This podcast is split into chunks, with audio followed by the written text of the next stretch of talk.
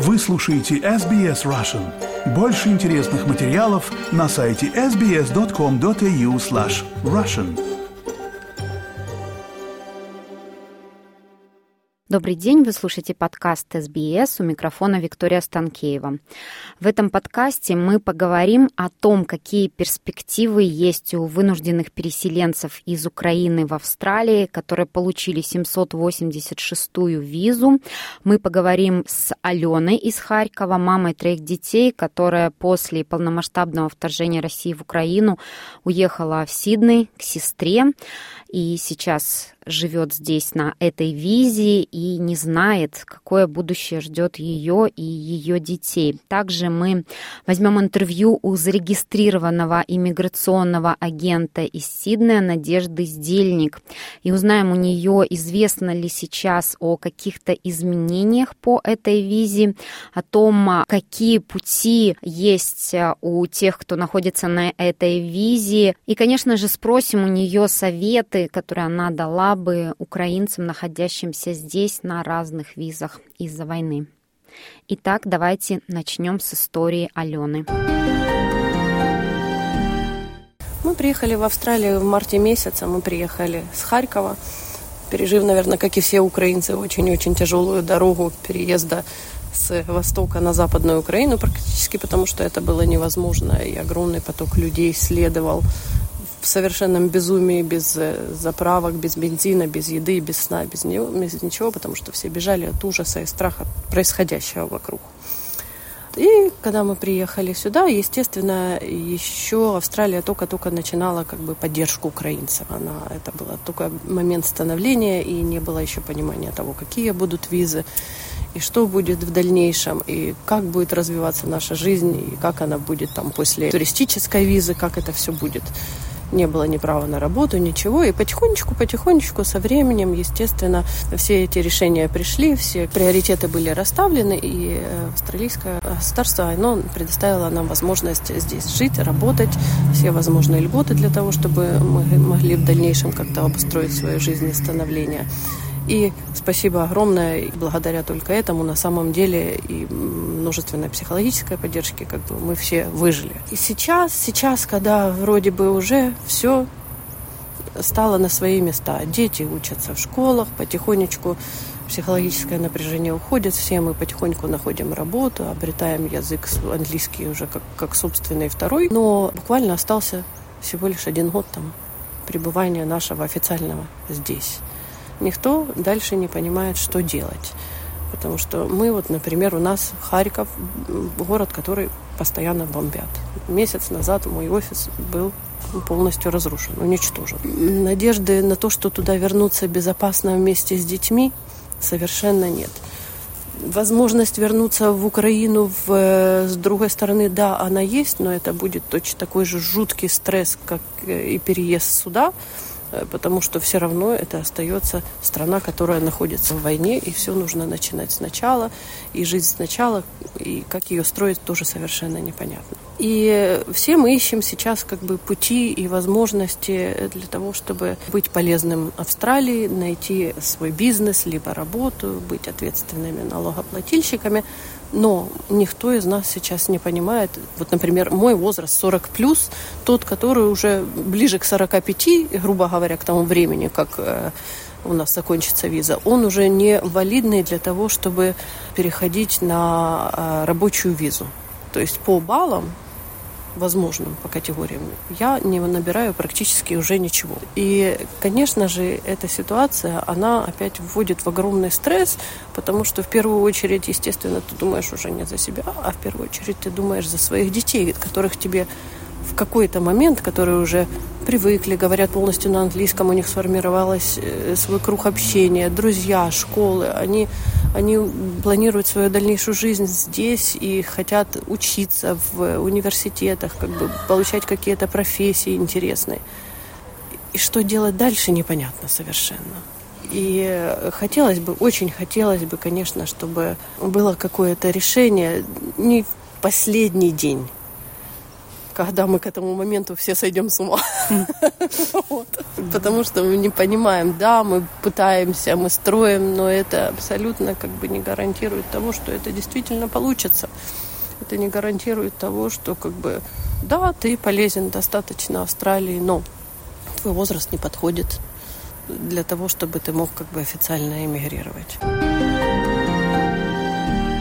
Спасибо Алене за эту историю. А сейчас а, у меня на связи зарегистрированный иммиграционный агент из Сиднея Надежда Сдельник. Здравствуйте, Надежда.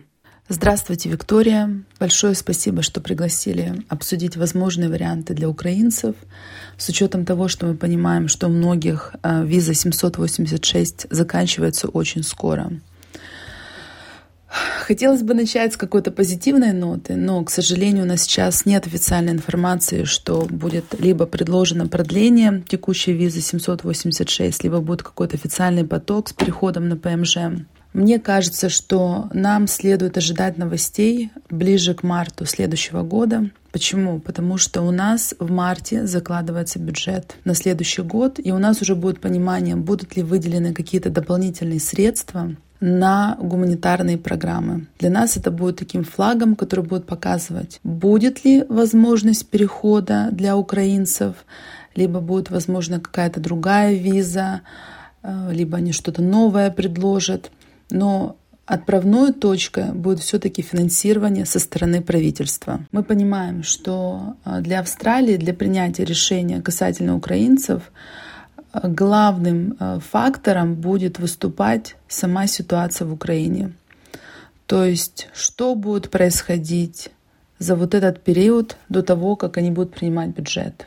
Также Австралия всегда смотрит на другие страны касательно того, а, какие меры, какие решения предлагают другие страны по отношению к украинцам и э, касательно самого иммиграционного пути. Самая близлежащая для нас страна — это Новая Зеландия. У нас достаточно похоже законодательство. И Новая Зеландия уже предложила переход для украинцев на постоянную визу. Там есть определенные требования, которые украинцы должны им удовлетворить. Но, в принципе, мы понимаем, что уже такой путь существует. И мне кажется, это очень хороший знак для тех, кто находится на территории Австралии, что они могут надеяться, что, возможно, и Австралия придет к этому решению и предложит какой-то официальный переход. Как правильно заметила Алена, очень многие украинцы приезжают в Австралию, и они начинают, по сути, свою жизнь с нуля. У многих э, из них отсутствует английский на том уровне, который позволит им найти э, работодателя и перейти, например, на рабочую визу либо у них возраст уже не тот, и они теряют баллы для профессиональной миграции, и, соответственно, э, их рейтинг намного ниже, чем он бы мог быть, если бы они там, например, намеренно приезжали и мигрировали раньше. Но мы помним, что для украинцев, по сути, если мы смотрим на профессиональную миграцию, они сказали, что мы готовы вас рассматривать приоритетом. Да? То есть, конечно же, аппликант должен удовлетворить минимальным требованиям. То есть, например, если это профессиональная виза, то суммарное количество баллов для того, чтобы загрузить эм, expression of interest, должно быть не менее 65. То есть тут не будет никаких послаблений, по крайней мере, э, на текущий момент. И если, например, заявитель сможет набрать эти баллы, тогда есть шанс, что, будучи украинцем, возможно, на его заявление посмотрят по-другому. У меня пока нет таких прецедентов, я ничего не могу прокомментировать по этому поводу, но э, хотелось бы надеяться, что так оно и будет. А какие визы сейчас существуют, на которые можно перейти с этой визы с возможностью длительного пребывания семьей в Австралии? Вариант рабочей визы тоже очень интересен, потому что на самом деле английский там э, не такой высокий требуется у всех, практически у многих украинцев есть образование, то есть либо высшее, либо какое-то техническое.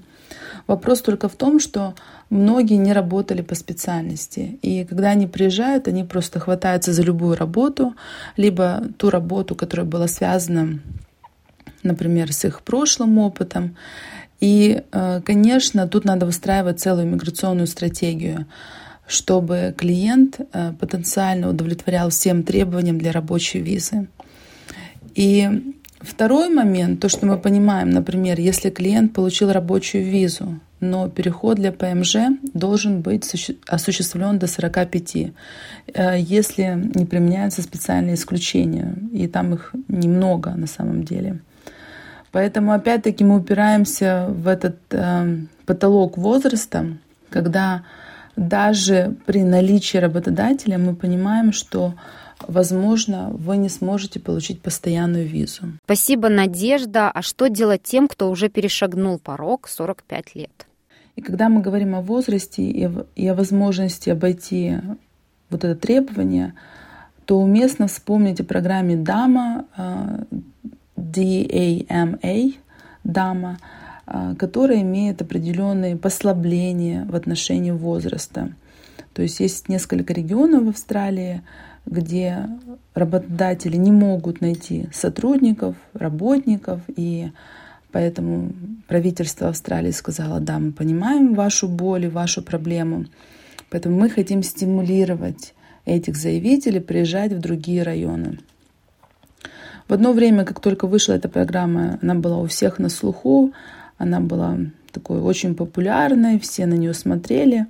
Но э, проблема либо сложность заключается в том, что все-таки, будучи, например, в Сиднее, достаточно сложно найти работодателя, который находится где-то там в регионе, где-то там, не знаю, на ферме, и вам нужно пройти собеседование, чтобы он был счастлив, что он вас берет на работу. То есть вот есть определенные трудности. Это не идеальная программа только потому, что э, найти этого работодателя достаточно сложно. И самый последний вариант — это студенческая виза. Если, например, мы понимаем, что не будет никакого э, продления, не будет никакого перехода официального, тогда студенческая виза — это будет как раз тот вариант, который можно рассмотреть и на самом деле мы зачисляем украинцев бесплатно.